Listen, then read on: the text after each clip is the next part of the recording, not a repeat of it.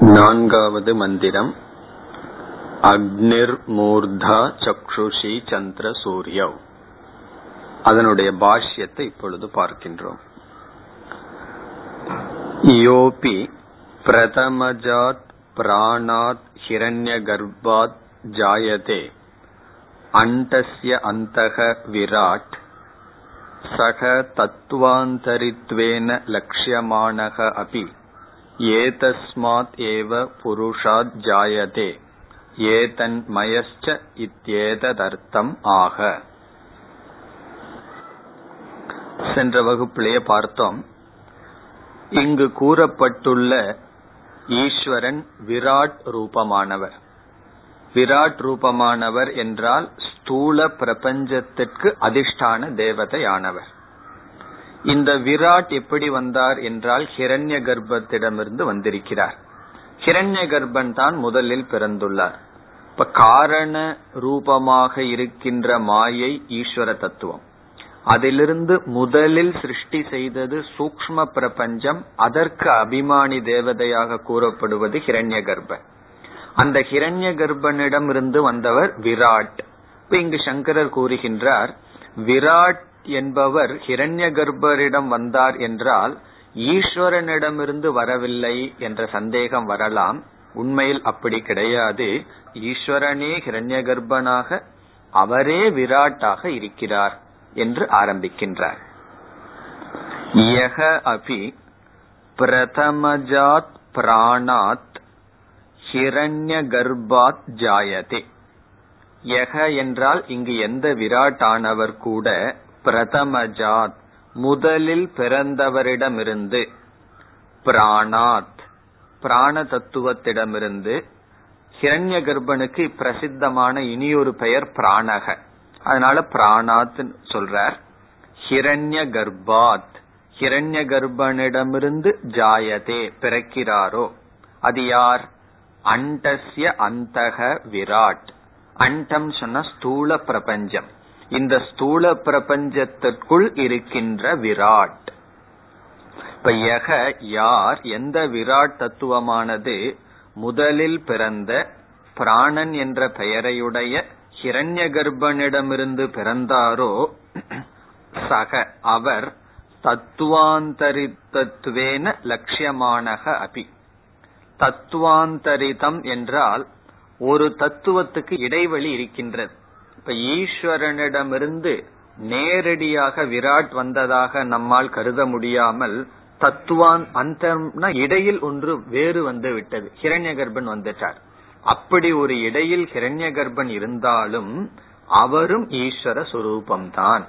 இப்ப ஈஸ்வரனுக்கும் விராட்டுக்கும் இடையில் ஹிரண்ய கர்ப்பன் என்கின்ற தத்துவம் இடையில் வந்து அமர்ந்தாலும் இந்த விராட் ஈஸ்வரன் தான் என்று சொல்கின்றார். தத்துவாந்தரிதத்துவேன லட்சியமானக. அப்படி நமக்கு தெரிந்தாலும் அந்த கேப் அர்த்தம் இடைவெளியில வந்து ஹிரண்ய கர்ப்பன் வந்துட்டார். அப்படி இருந்த போதிலும் ஏதஸ்மாத்தேவ புருஷாத். இங்கு சொல்லப்பட்டுள்ள அந்த அக்ஷரமான புருஷனிடமிருந்தே ஜாயதே பிறந்துள்ளார். இனி அடுத்த சொல்லல தெளிவுபடுத்துறார். இப்போ அப்பாவிடமிருந்து குழந்தை பிறந்தால் அந்த குழந்தை வேறு தந்தை வேறு. இப்ப ஈஸ்வரனிடமிருந்து விராட் பிறந்தால் விராட் வேறு ஈஸ்வரன் வேறு என்றால் அப்படி அல்ல. இங்கு ஜாயதே என்றால் என்ன? ஏதன் மயகச்ச இத்தேத தர்த்தமாக. ஏதன் மயகன்னு சொன்னா ஈஸ்வர சுரூபமேதான். இப்ப ஈஸ்வரனே ஹிரண்ய கர்ப்பனாக மாறி அந்த ஈஸ்வரனே விராட் சுரூபமாக இருக்கின்றார். இந்த கருத்தை சொல்வதற்கு இந்த மந்திரம் பேசப்படுகிறது. இனி சொல்லிட்டு வர தம்ச வினஷ்டி. அந்த விராஜம் அந்த விராட் சொரூபத்தை உபனிஷத் இப்பொழுது விளக்குகின்றது. இனி மூலத்திற்கு வருகின்றார். அக்னிகி தியுலோகக அசௌவாவ லோகக கௌதமாக்னிகி இது ஸ்ருதேகே இப்ப முதல் சொல் அந்த விராட் ஈஸ்வரனுடைய தலை என்ன என்ற கேள்வி வரும் பொழுது அக்னிகி என்று உபனிஷத் கூறுகிறது. அக்னிகி மூர்தா. நம்ம என்ன பொருள் பார்த்தோம்? அல்லது சங்கரர் என்ன பொருள் சொல்றார்? தியுலோகக தியுலோகன சொர்க்கலோக எப்படி அக்னிங்கிற சொல்லு சொர்க்கலோகத்தை குறிக்கும் சொன்னா வேறொரு உபனிஷத்துல அக்னிங்கிற சொல் சொர்க்கலோகத்திற்கு குறிக்கப்பட்டுள்ளதுங்கிறத காட்டுறார். அசௌவாவலோக கௌதம ஏ கௌதம அசௌ லோக அக்னிகி அந்த லோகம் அக்னி என்று அதாவது சொர்க்க லோகத்திற்கு அக்னி என்று வேறொரு ஸ்ருதியிலும் சொல்லப்பட்டுள்ள காரணத்தினால் அக்னி என்ற சொல் இங்கு சொர்க்கலோகத்தை குறிக்கின்றது. இனி ஸ்ருதேகே மூர்தா எஸ்ய உத்தமாங்கம் சிரக மூர்தா அதற்கு அர்த்தம் சொல்றார் அங்கக உத்தமாங்கம் சிரக நம்முடைய சரீரத்துல எத்தனையோ அங்கங்கள் இருக்கு. அதுல உத்தமமான அங்கம் என்னன்னா தலை தான். ஏன்னா தலை போயிட்டதுன்னா ஆளே கிடையாது. கை கால் போனாலும் கூட இருந்துடலாம். இப்ப உத்தமமான அங்கம். உத்தமம்னா முக்கியமான அங்கமானது சிரக தலை. அதுதான் மூர்தா. இனி சக்ஷுஷி. சந்திரஸ்ச சூரியஸ்ச. சந்திர சூரிய எஸ்ய இது சர்வத்திர அனுஷங்கக கர்த்தவியக. சக்ஷுஷிக்கு அர்த்தம் அப்படியே சொல்ற சந்திர சூரிய அதுக்கு புதுசா அர்த்தம் ஒன்னு சொல்லல. பிறகு ஒரு கிராமட்டிக்கல் சேஞ்ச் இங்க செய்யறார் இலக்கணப்படி. இந்த மந்திரத்துல இரண்டாவது வரையில பார்த்தோம்னா விஸ்வம் அஸ்ய அப்படின்னு இருக்கு.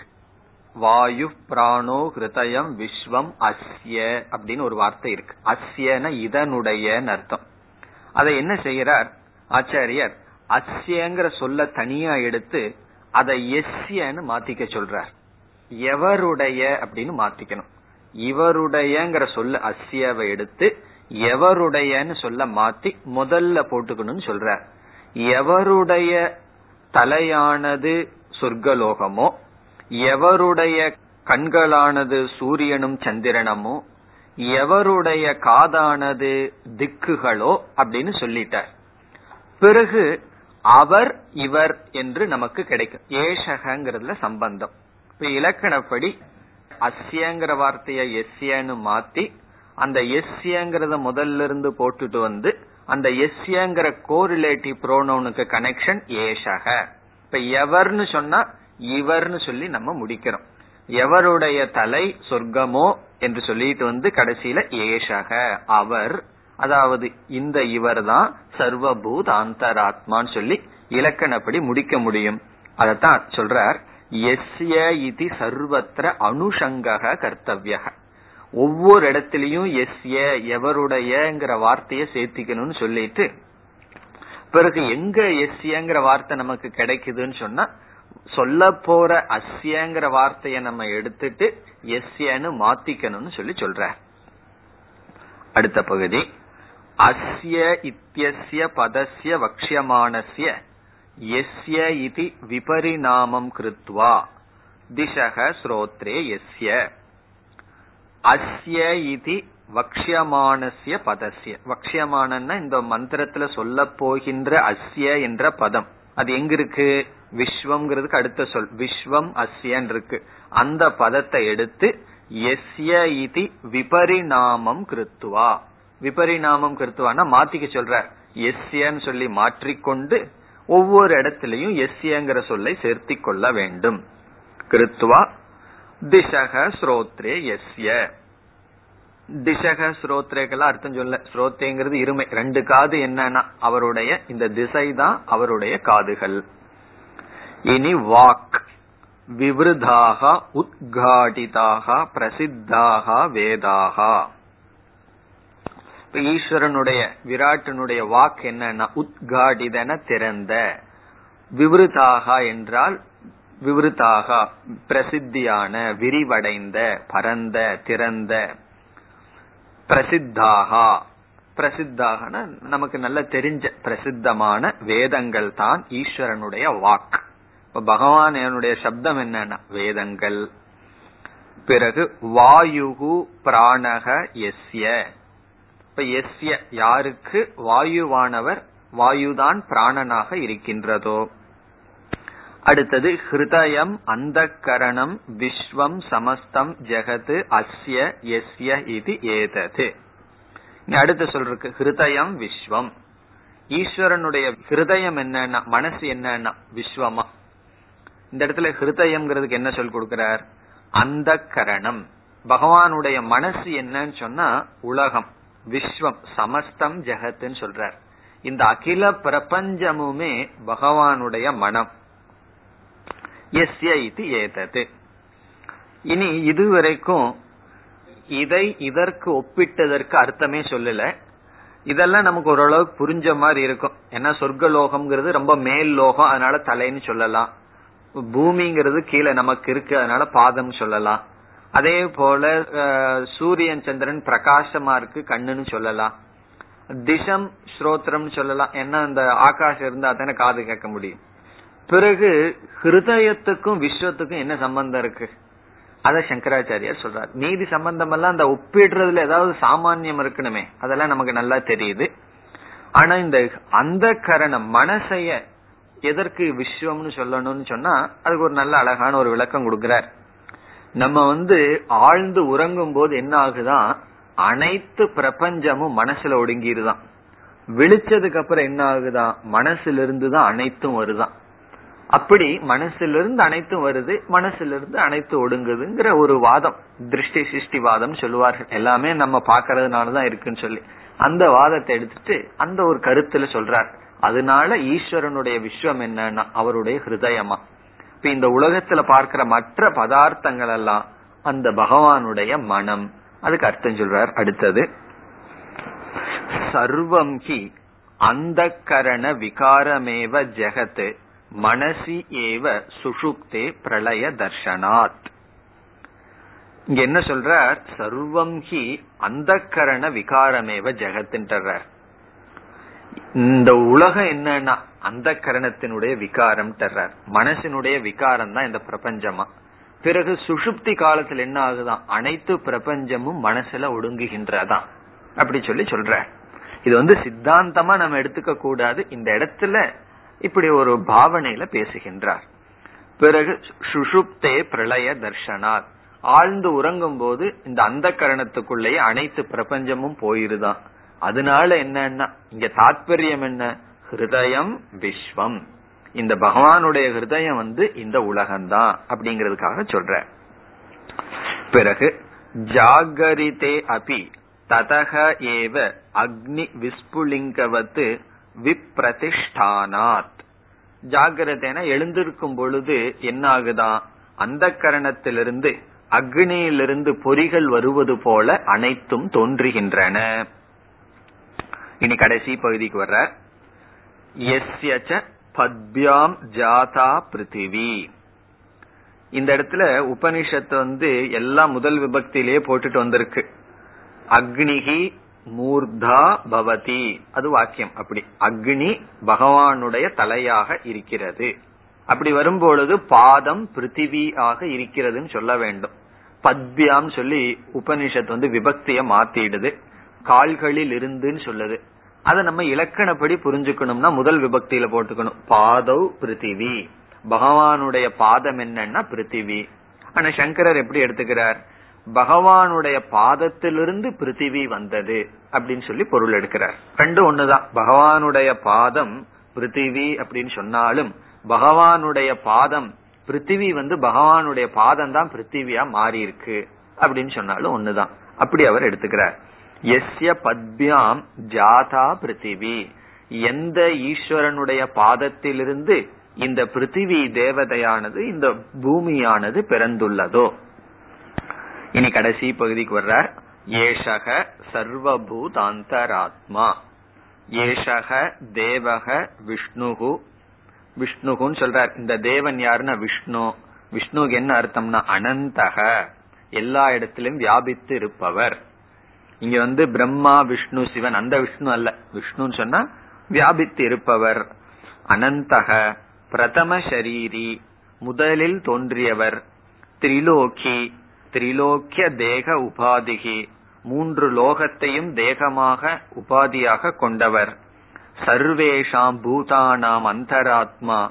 எல்லா பூதங்களுக்கும் அந்தராத்மா. மனதில் வீற்றிருப்பவர். சககி சர்வ பூதேஷு திரஷ்டா ஸ்ரோதா மந்தா விஜாதா சர்வ காரணாத்மா. எல்லா ஜீவராசிகளுக்குள்ள அந்த ஆத்மா உட்கார்ந்துட்டு எப்படி இருக்கான் திரஷ்டா பார்ப்பவனாக ஸ்ரோதா கேட்பவனாக மந்தா சிந்திப்பவனாக விஜாதா அறிபவராக இருக்கின்றார் சர்வ காரணாத்மா. அனைத்து காரணமாகவும் இருப்பவர். இந்த சர்வபூதாந்தராத்மா என்பது ஹிரண்ய கர்ப்பனை குறிக்கிறது எல்லா பூதங்களிலும் உள்ள சூக்ம சரீரமாக வீற்றிருக்கின்ற ஹிரண்ய கர்ப்பன் இப்ப எப்படி இருக்கார்னா இந்த அகில பிரபஞ்சமுமாக காட்சியளிக்கின்றார் விராட் சுரூபமாக இருக்கின்றார். இந்த இடத்துல சிருஷ்டியை அறிமுகப்படுத்தி இந்த சிருஷ்டி சிருஷ்டி செய்யப்பட்ட பிரபஞ்சத்திற்கும் அந்த சிரஷ்டா ஈஸ்வரனுக்கும் பேதமில்லை. அவரே தான் இப்படி காட்சியளிக்கிறார் என்று சொல்லப்படுகிறது. இனிமேல் வருகின்ற மந்திரங்கள் அனைத்தும் சுலபம் தாத்பரியம் என்னன்னு சொன்னா எல்லாமே ஈஸ்வரன் சொல்லப்படுகிறது. பிறகு உபநிஷத் வந்து சிலதெல்லாம் உதாரணத்துக்கு சொல்லுது. எதெல்லாம் மறுபடியும் பிறந்தது? இந்த வாய்க்கு வந்ததை சொல்றதுன்னு சொல்றது போலதான் இதெல்லாம். ஏதோ சிலதெல்லாம் உதாரணத்துக்கு உபலட்சணம்னு சொல்லுவார்கள். எல்லாம் சொல்லியாச்சு. இருந்தாலும் சிலதை சொல்லி இவைகளெல்லாம் அந்த பிரம்மத்திடமிருந்து வந்தது என்று சொல்கிறது. ஐந்தாவது மந்திரம். तस्मादग्निः समिधो यस्य सूर्यः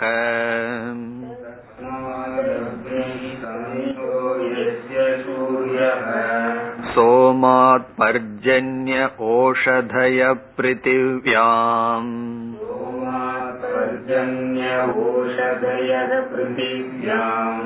पुमान् रेतः सिञ्चति योषितायाम्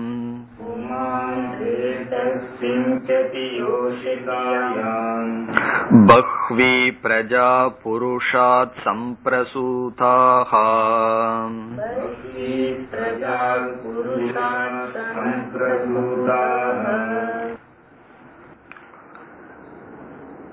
இங்கு வருகின்ற கருத்து சாந்தோக்கிய உபனிஷத்தில் ஒரு வித்யா பேசப்படுகிறது. அந்த வித்யாவுக்கு பஞ்சாக்னி வித்யா என்று சொல்லப்படுகிறது. பஞ்சாக்னி வித்யா. பஞ்சாக்னி வித்யா என்றால் இங்கு வித்யானா உபாசனா. அந்த வித்யாவினுடைய சாரம் என்னவென்றால் ஒரு ஜீவன் இறந்ததற்கு பிறகு அடுத்த சரீரம் எடுப்பதற்கு முன் எங்கெங்கெல்லாம் சென்று எந்தெந்த படியில் சென்று மீண்டும் சரீரத்தை எடுக்கின்றான் என்று பேசப்படுகிறது. குறிப்பா மனித சரீரத்தை தான் இங்க பேசப்படுகிறது. நல்ல கர்மம் எல்லாம் பண்ணி சொர்க்கலோகத்துக்கு சென்று பிறகு மீண்டும் மனித சரீரம் எடுக்கிறதுக்கு இடையில் அஞ்சு இடத்துக்கு போறான். அஞ்சு இடத்துல தங்கி எடுக்கின்றான் என்று சொல்லப்படுகிறது. ஒவ்வொரு இடத்தையும் உபனிஷத் அக்னி என்று சொல்கிறது. அப்படி பஞ்சாக்னி மூலமாக எந்தெந்த ஜீவர்கள் பிரஜைகள் தோன்றியனவோ அவைகளும் பிரம்மத்திடமிருந்தே வருகிறது. அதுதான் இதனுடைய சாரம். பஞ்சாக்னி வித்யா மிக விரிவாக சாந்தோக்கியத்துல விளக்கப்பட்டுள்ளது. இங்க உபனிஷத் என்ன சொல்லுது? அப்படி ஐந்து அக்னியின் மூலமாக அக்னின ஸ்தானம் இடம். அஞ்சு இடத்திலிருந்து ஜீவன் தோன்றுகிறானே அவனும் அந்த ஜீவர்கள் எல்லாமே பிரம்மத்திடமிருந்து வந்ததுங்கிறது இங்கு தாத்பரியம். அந்த அஞ்சு அக்னி என்னவென்றால் முதலில் ஜீவன் இறந்ததற்கு பிறகு முதலில் போற இடம் சொர்க்கம். அதனாலதான் இங்க அப்படிப்பட்ட ஜீவனை இங்க எடுத்துக்கொள்கின்றது. இப்ப முதல் அக்னி சொர்க்க பிரதம அக்னி. இரண்டாவது என்ன இரண்டாவது அக்னி அவன் சொர்க்கத்துல இருந்து புண்ணியம் எல்லாம் முடிந்ததற்கு பிறகு சரீர எடுக்கணும்னு வரும்பொழுது அவன் மேகங்களாக மாறுகின்றான். அது பர்ஜன்யக துதியாக்னி இரண்டாவது அக்னி பர்ஜன்யக மேக கூட்டத்துல அந்த ஜீவன் வந்து உட்கார்ந்துறான் பிறகு மூன்றாவது என்னன்னா அந்த மேகமானது மழையாக பொழிகிறது பூமியில். அதுல ஏதாவது மரம் செடி கொடிகளுக்குள்ள போய் அவன் இருக்கான். அது மூன்றாவது அக்னி ஸ்தாவரம் அல்லது பிருத்திவி. மரம் நம்ம சாப்பிடுற வெஜிடபிள்ஸ் எல்லாம் இருக்கே ஓஷதி. அது மூன்றாவது அக்னி. இப்ப ஜீவன் என்ன செய்கின்றான்? சொர்க்கத்திலிருந்து நேரம் எப்படி மனித சரீரம் எடுக்கிறான்னா சொர்க்கத்தில் இருக்கிறது அவனுடைய முதல் ஸ்தானம். இரண்டாவது மேகங்களுக்குள் வந்து விடுகின்றான். மேகங்களிலிருந்து மூன்றாவது அக்னியானது இந்த ஓஷதி. நான்காவது அக்னி மேல் ஆண். அந்த ஆம்பளை வந்து என்ன செய்யறான்? ஆண் என்ன செய்யறான்? அதை சாப்பிடுறான். சாப்பிட்டு மனிதன் ஆணுக்குள் சென்று விடுகின்றான். அது நான்காவது அக்னி புருஷக. புருஷகன்னு சொன்னா மேல் மெம்பர் அதற்குள்ள போயிடுறான். அந்தந்த ஜீவன் வந்து நம்ம சாப்பிடுறதும் கூட அந்த மனிதன் சாப்பிடுறதும் கூட அவனுடைய கர்ம பழத்துக்கு தகுந்தாப்புல போல. இவனுக்குள்ள போயிடணும்னு சொல்லி கரெக்டா அந்த வெஜிடபிள்குள்ள இருக்கிற ஜீவன் வந்து அவன் நாளாக போயிடுறான். போய் என்னவா இருக்கான்? ரேதஸ் ரூபமாக இருக்கின்றான். பீஜ ரூபமாக இருக்கின்றான். அது நான்காவது அக்னி. ஐந்தாவது அக்னி ஸ்திரீ பெண். பிறகு அந்த ரேத ரூபமாக சென்று அவன் சாப்பிடுற வெஜிடபிள் இருந்து அவனுடைய விந்துவாக சென்று பிறகு ஸ்திரீக்குள் செல்கின்றான். அது ஐந்தாவது அக்னி. பிறகு ஸ்திரீயிலிருந்து ஸ்தூல சரீரத்தை கிடைச்சு தாயிடமிருந்து இந்த பிரபஞ்சத்திற்கு வருகின்றான். இதுதான் அங்க பேசப்பட்ட கருத்து. அப்படி இந்த அஞ்சு அக்னி மூலமாக எந்தெந்த ஜீவர்கள் எல்லாம் பிறக்குதோ அவைகளெல்லாம் இந்த பிரம்மத்திடமிருந்தே பிறந்ததுன்னு சொல்லு. இப்போ தியுலோக அல்லது சொர்க்கலோகம் பர்ஜன்யக ஓஷதயக புமான் புமான்னா மேன் பிறகு ஸ்திரீ. ஸ்திரீன்னு சொன்னா பெண். இப்படி ஐந்து விதமான ஸ்தானங்களிலிருந்து ஸ்தூல சரீரத்தை எடுக்கின்ற ஜீவர்கள் இந்த பிரம்மனிடமிருந்தே வந்தது. அதுதான் சாரம். இனி மந்திரத்தை பார்க்கலாம்.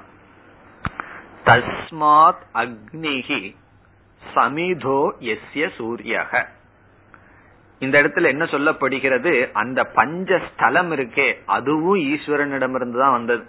அஞ்சு இடமும் அஞ்சு இடத்திலிருந்து தோன்றிய ஜீவர்களும் அந்த பிரம்மனிடமிருந்தே வந்தது.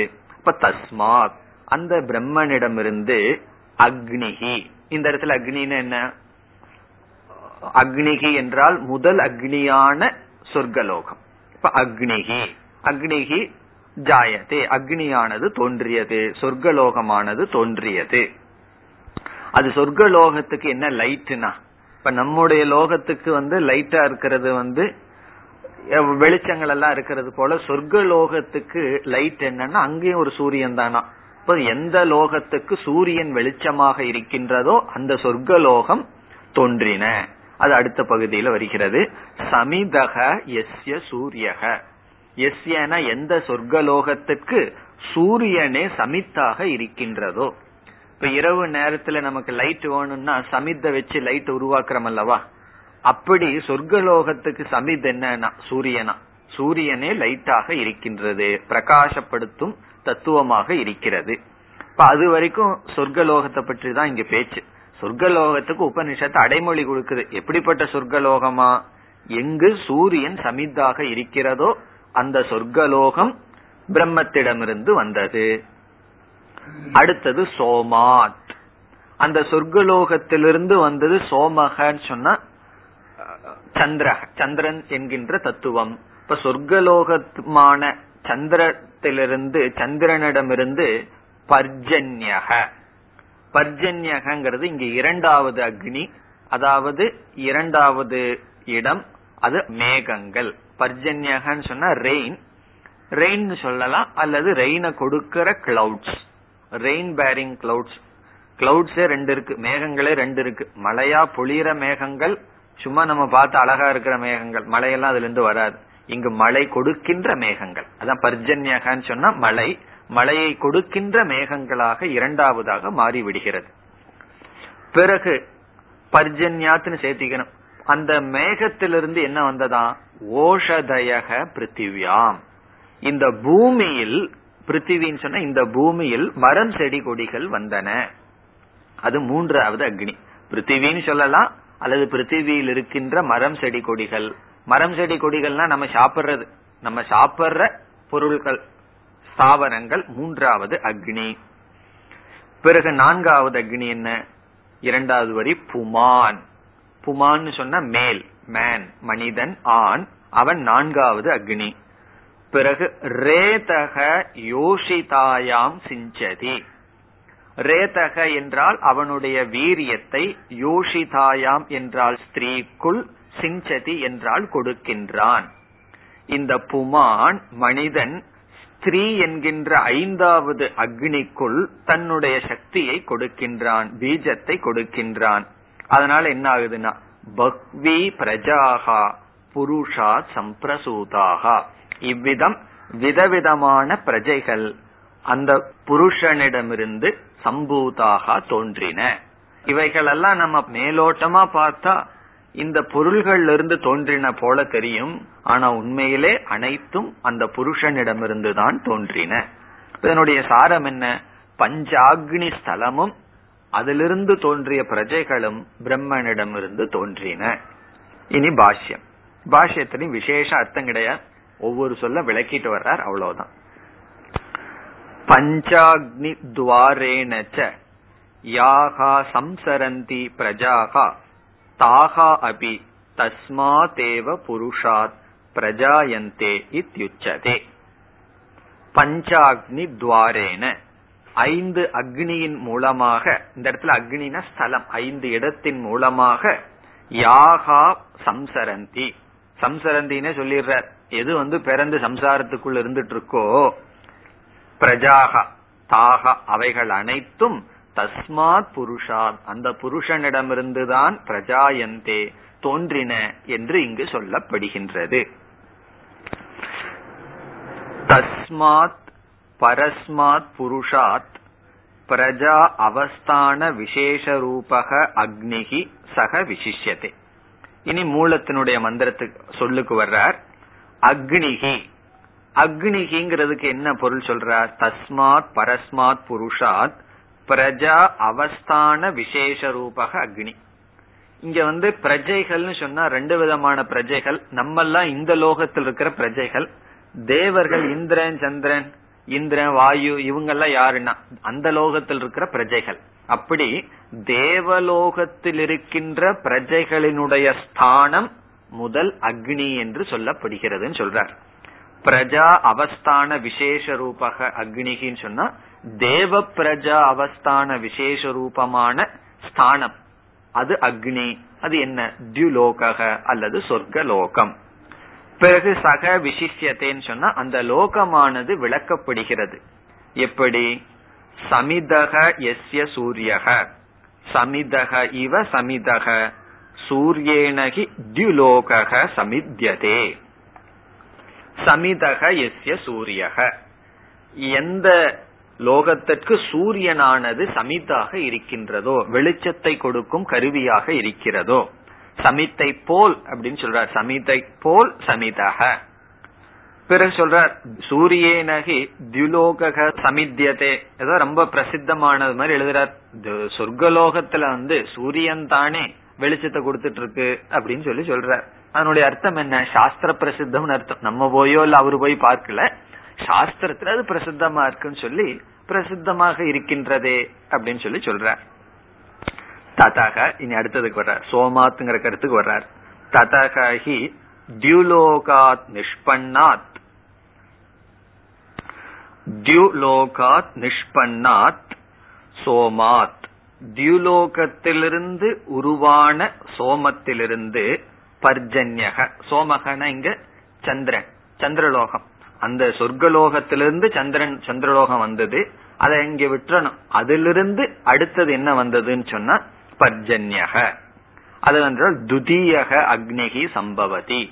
பர்ஜன்யகங்கிறது இரண்டாவது அக்னி. அது தோன்றியது. மேகங்கள் அல்லது மழை மழைன்னு எடுத்துக்கலாம் மேகங்கள்னு எடுத்துக்கலாம். அது இரண்டாவது அக்னி. தஸ்மாச்ச பர்ஜன்யாத் ஓஷதயக பிருத்திவியாம் சம்பவதி. இது மூணாவது அக்னி. ஆச்சாரியா சொல்லல நம்ம எடுத்துக்கிறோம். அதிலிருந்து ஓஷதயக மரம் செடி கொடிகள். நம்ம சாப்பிடுற பொருள்கள் பிருத்திவியாம் சம்பவதி இந்த பூமியில் வந்தது. பிறகு ஓஷதீபியக புமானக்னௌ குதாபியக உபாதான பூதாபியக புமானக்னி புமானக்னிகி ரேதக சிஞ்சதி யோஷிதாயாம் யோஷிதி யோஷிதாக்னௌ ஸ்திரியாம் இது. இந்த மரம் செடி கொடிகள் எல்லாம் வருதே. அதையெல்லாம் மனுஷன் என்ன செய்யறான் சாப்பிடுறான். ஆகவே ஓஷதீபியக புமானக்னௌ. அந்த மரம் செடி கொடிகளை எல்லாம் சாப்பிட்டு புமான் என்கின்ற நான்காவது அக்னி மனிதன் ஆண் என்கின்ற நான்காவது அக்னியில் என்ன செய்யப்படுதான்? ஓஷதி எல்லாம் உள்ள ஆஃபர் செய்யப்படுது. உள்ள வந்து ஆகுதி போல செய்யப்படுகிறதாம். என்ன சாப்பிடுறதுங்கிறது சாஸ்திரத்துல வந்து சாப்பிடுறதுக்கு ஒரு அக்னிகோத்திரம் பிராணாக்னிகோத்திரம் சொல்றது. பிராணாக்னிகோத்திரம்னு என்ன? சாப்பிடுறதுன்னு அர்த்தம். அதுவும் ஒரு விதமான அக்னிகோத்திரம் என்ன உள்ள எல்லாம் ஆஃபர் பண்றமே. அப்படி ஹுதாபியக உபாதான பூதாபியக. அந்த நான்காவது அக்னியான ஆணுக்குள்ள சென்று அவனிடமிருந்து உபாதான காரணமாக இருக்கின்ற ரேதக மனிதனுடைய சக்தியானது பீஜம். நிருபீஜம் என்று சொல்லப்படுகிறது. அது தோன்றுகிறது. பிறகு சிஞ்சதி யோஷிதாயாம். யோஷிதாக்னவ் ஐந்தாவது அக்னி ஸ்திரியாம். ஸ்திரீக்குள் தன்னுடைய மனைவியிடம் அதை கொடுக்கின்றான். பிறகு என்னன்னா ஏவம் கிரமேண. இந்த விதத்தில் பக்வி பக்வியக பிரஜாகா. விதவிதமான பிரஜைகள் யார்னா பிராமணாத்யாகா பிராமணர்கள் முதலியவர்கள் ஆத்யாகான அது போல பிரஜைகள் புருஷாத் பரஸ்மாத் சம்பிரசூதாக சமு तस्मात् साम यजुगुंषी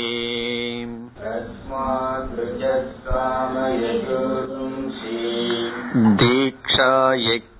सर्वे क्रतवो दक्षिणाश्च दीक्षा यज्ञाश्च सर्वे क्रतवो दक्षिणाश्च संवत्सरश्च यजमानश्च लोकाः संवत्सरश्च यजमानश्च लोकाः सोमो यत्र पवते यत्र सूर्यः सोमो यत्र पवते यत्र सूर्यः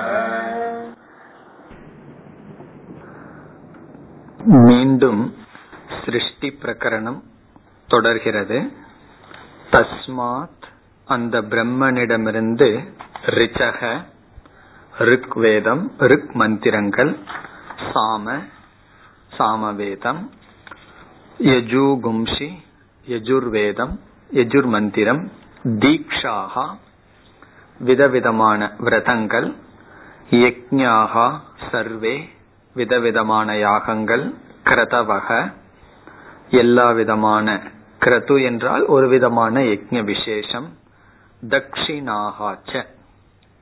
யக்ஞத்தில் நாம் கொடுக்கின்ற தட்சிணைகள் பிறகு சம்வத்சரக காலம் எஜமானகச்ச யாகம் செய்கின்ற கர்த்தா எஜமானன் லோகாகா அந்த எஜமானனால் அடையப்படும் பலம் விதவிதமான லோகங்கள் இவை அனைத்தும் அந்த பிரம்மனிடமிருந்து வந்தது.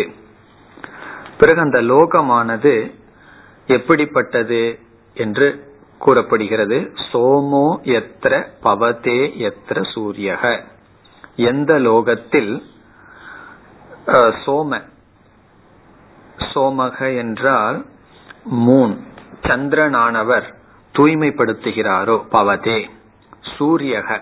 எந்த லோகத்தில் சூரியன் தூய்மைப்படுத்துகிறாரோ? சூரியனுடைய சந்திரனுடைய அனுகிரகம் எந்த லோகத்தில் இருக்கிறதோ அந்த லோகங்கள் அனைத்தும் பிரம்மனிடமிருந்தே வந்தது. பாஷ்யம். கிஞ்ச. கர்ம சாதனானி பலானிச்ச தஸ்மாதேவ இத்தியாக. உபனிஷத் விதவிதமான பொருள்களை சொல்லி அதெல்லாம் பிரம்மனிடம் வந்ததுன்னு சொல்லுது. அது சங்கரர் எப்படி பிரிக்கிறார்?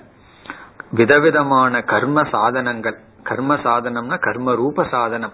கர்மம் என்ற சாதனையும் பிறகு கர்மத்துக்கான அங்கங்கள் அந்த கர்மத்தினுடைய பலனான லோகங்கள் எல்லாம் பிரம்மத்திடமிருந்து வந்தது என்று தஸ்மாத் அந்த பிரம்மனிடம் வந்தது என்று ஆக உபனிஷத். கதம் எப்படி?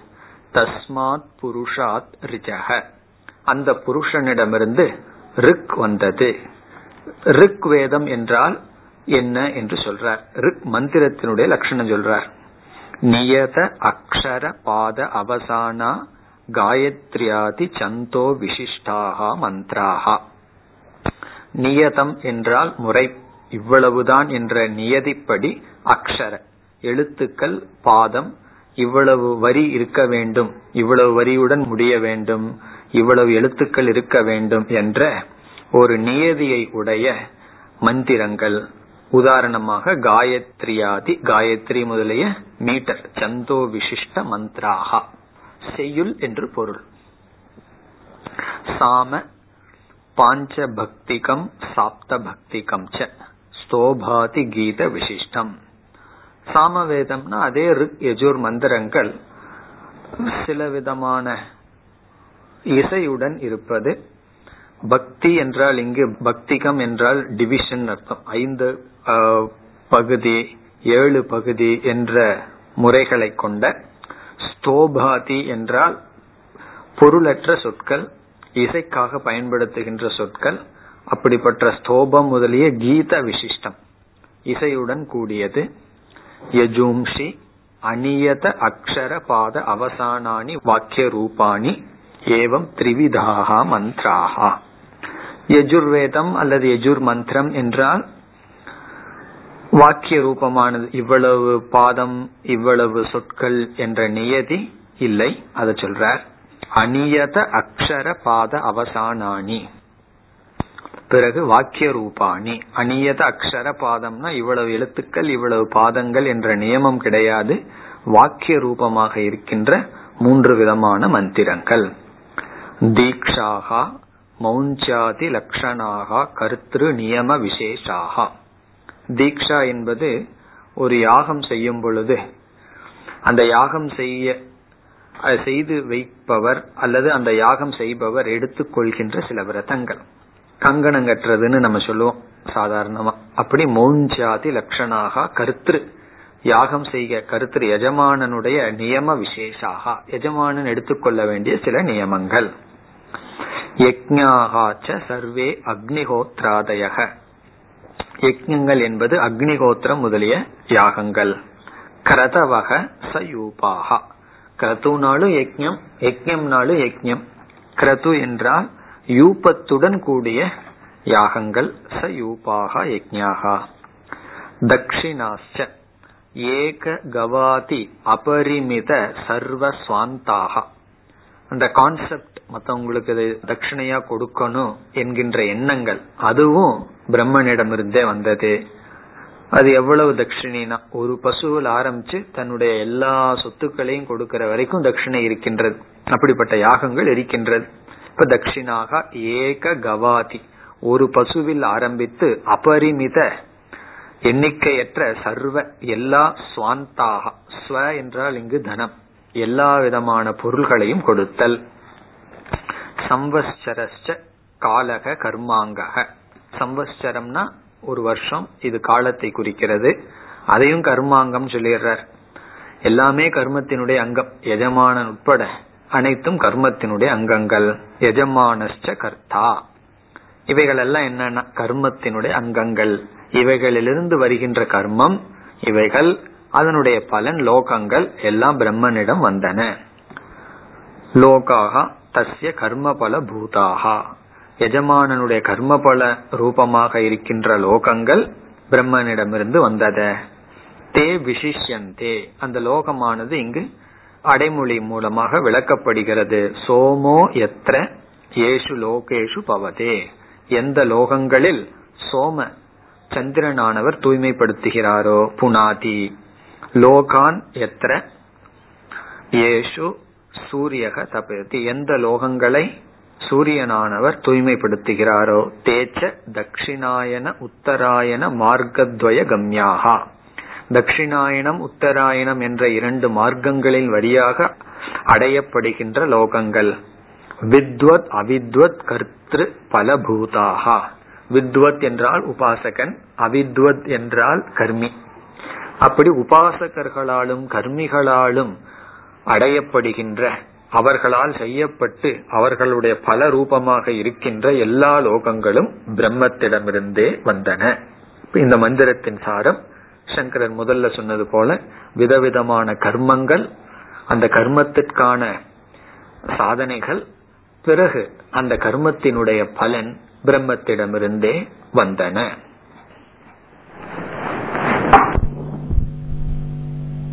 तस्माच्च देवा बहुधा सम्प्रसूताः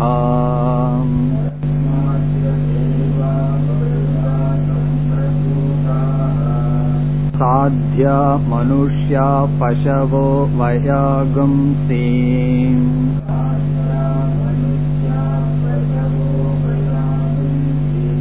प्राणापाणौ व्रीहियवौ तपश्च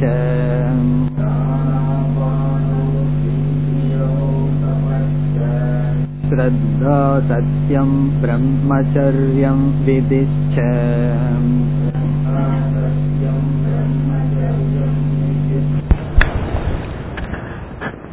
மீண்டும் சிருஷ்டி பிரக்ரியா தொடர்கின்றது. தஸ்மாச்ச தேவா பகுதா சம்பிரசூதாக தஸ்மாச்ச அந்த பிரம்மத்திடமிருந்து தேவாகா விதவிதமான தேவர்கள் பகுதா என்றால் விதவிதமான தேவர்கள் சம்பிரசூதாக பிறந்தார்கள்.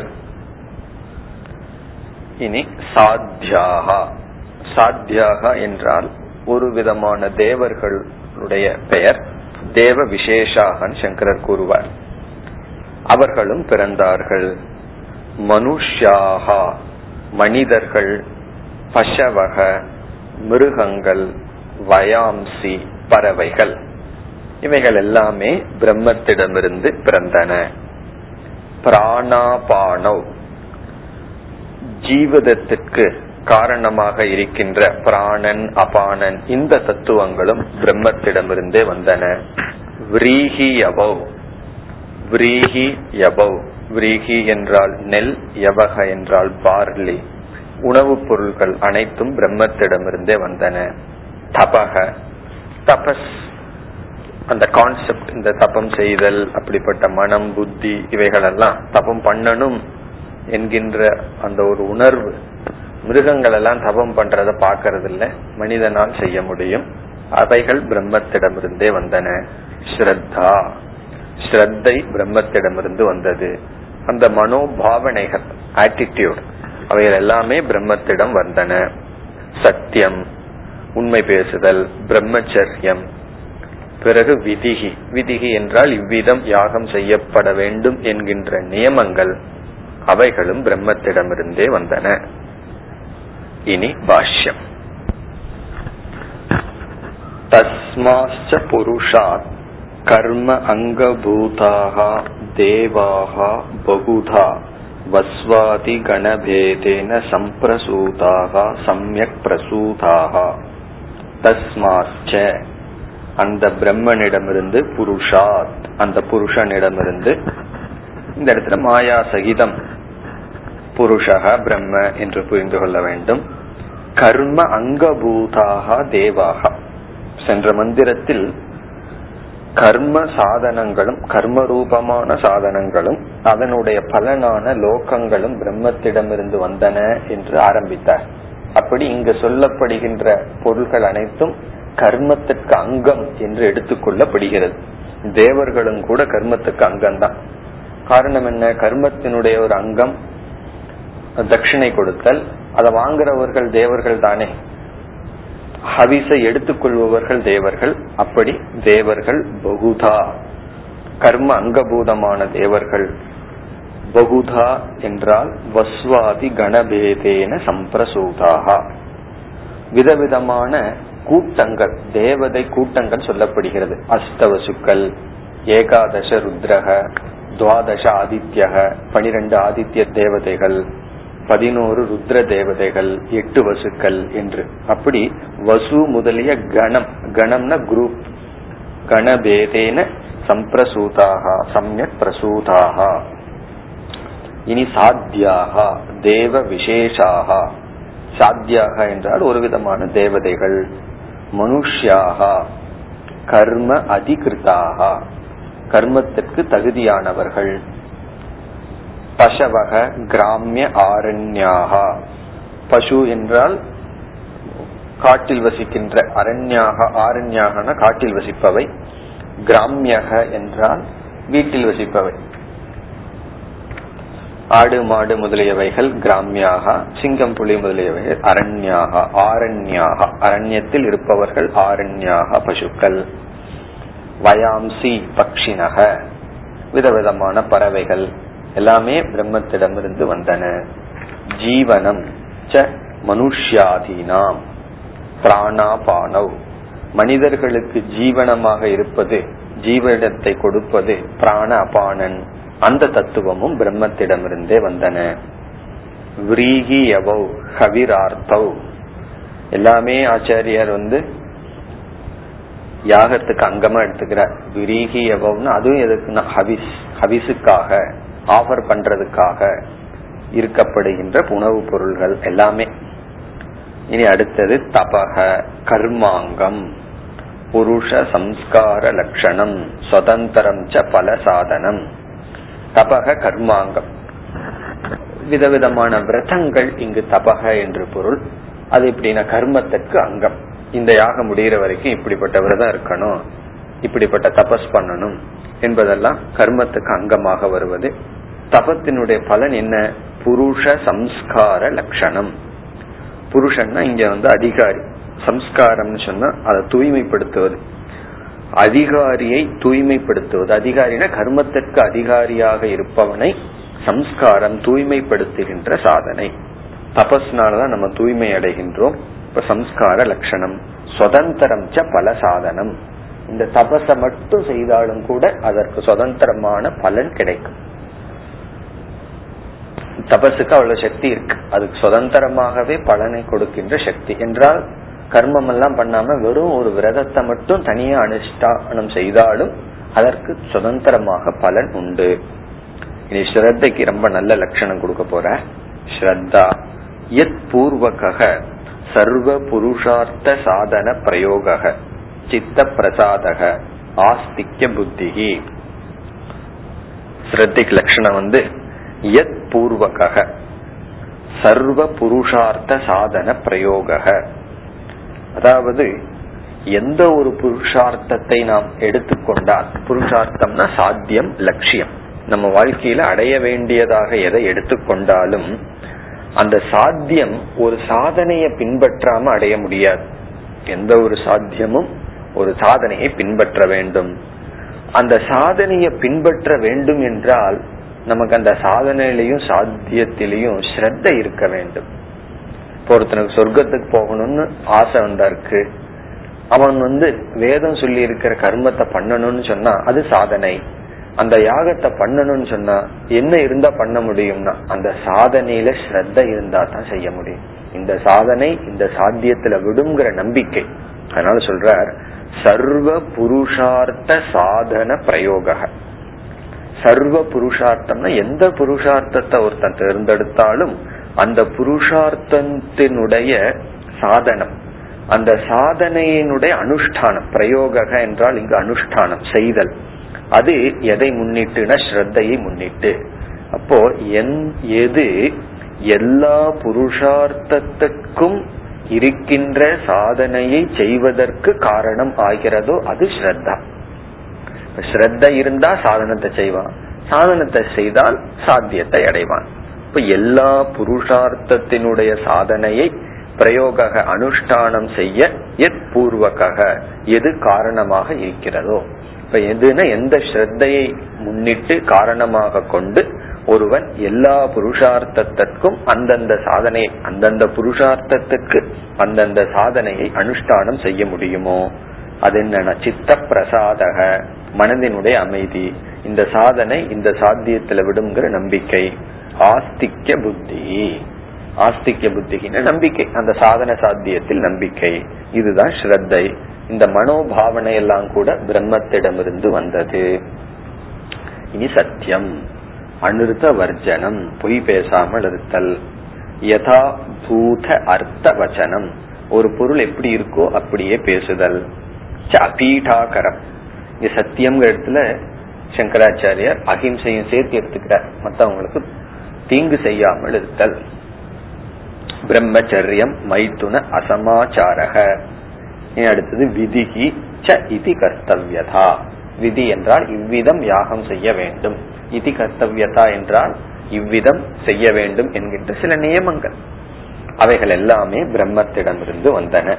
இந்த பிரகரணத்துல எல்லா இந்த மந்திரங்கள் நாம் பார்த்து கொண்டு வருகின்ற மந்திரங்கள் அனைத்தும் எவைகளெல்லாம் அந்த பிரம்மத்திடமிருந்து வந்தன என்பதுதான் சாரம். மேலும் அடுத்த வகுப்பில் பார்க்கலாம். ॐ पूर्णमधपूर्णमिधं पूर्णात्पूर्णमुदच्छते पूर्णस्य पूर्णमादाय पूर्णमेवावशिष्यते ॐ शान्ति शान्ति शान्तिः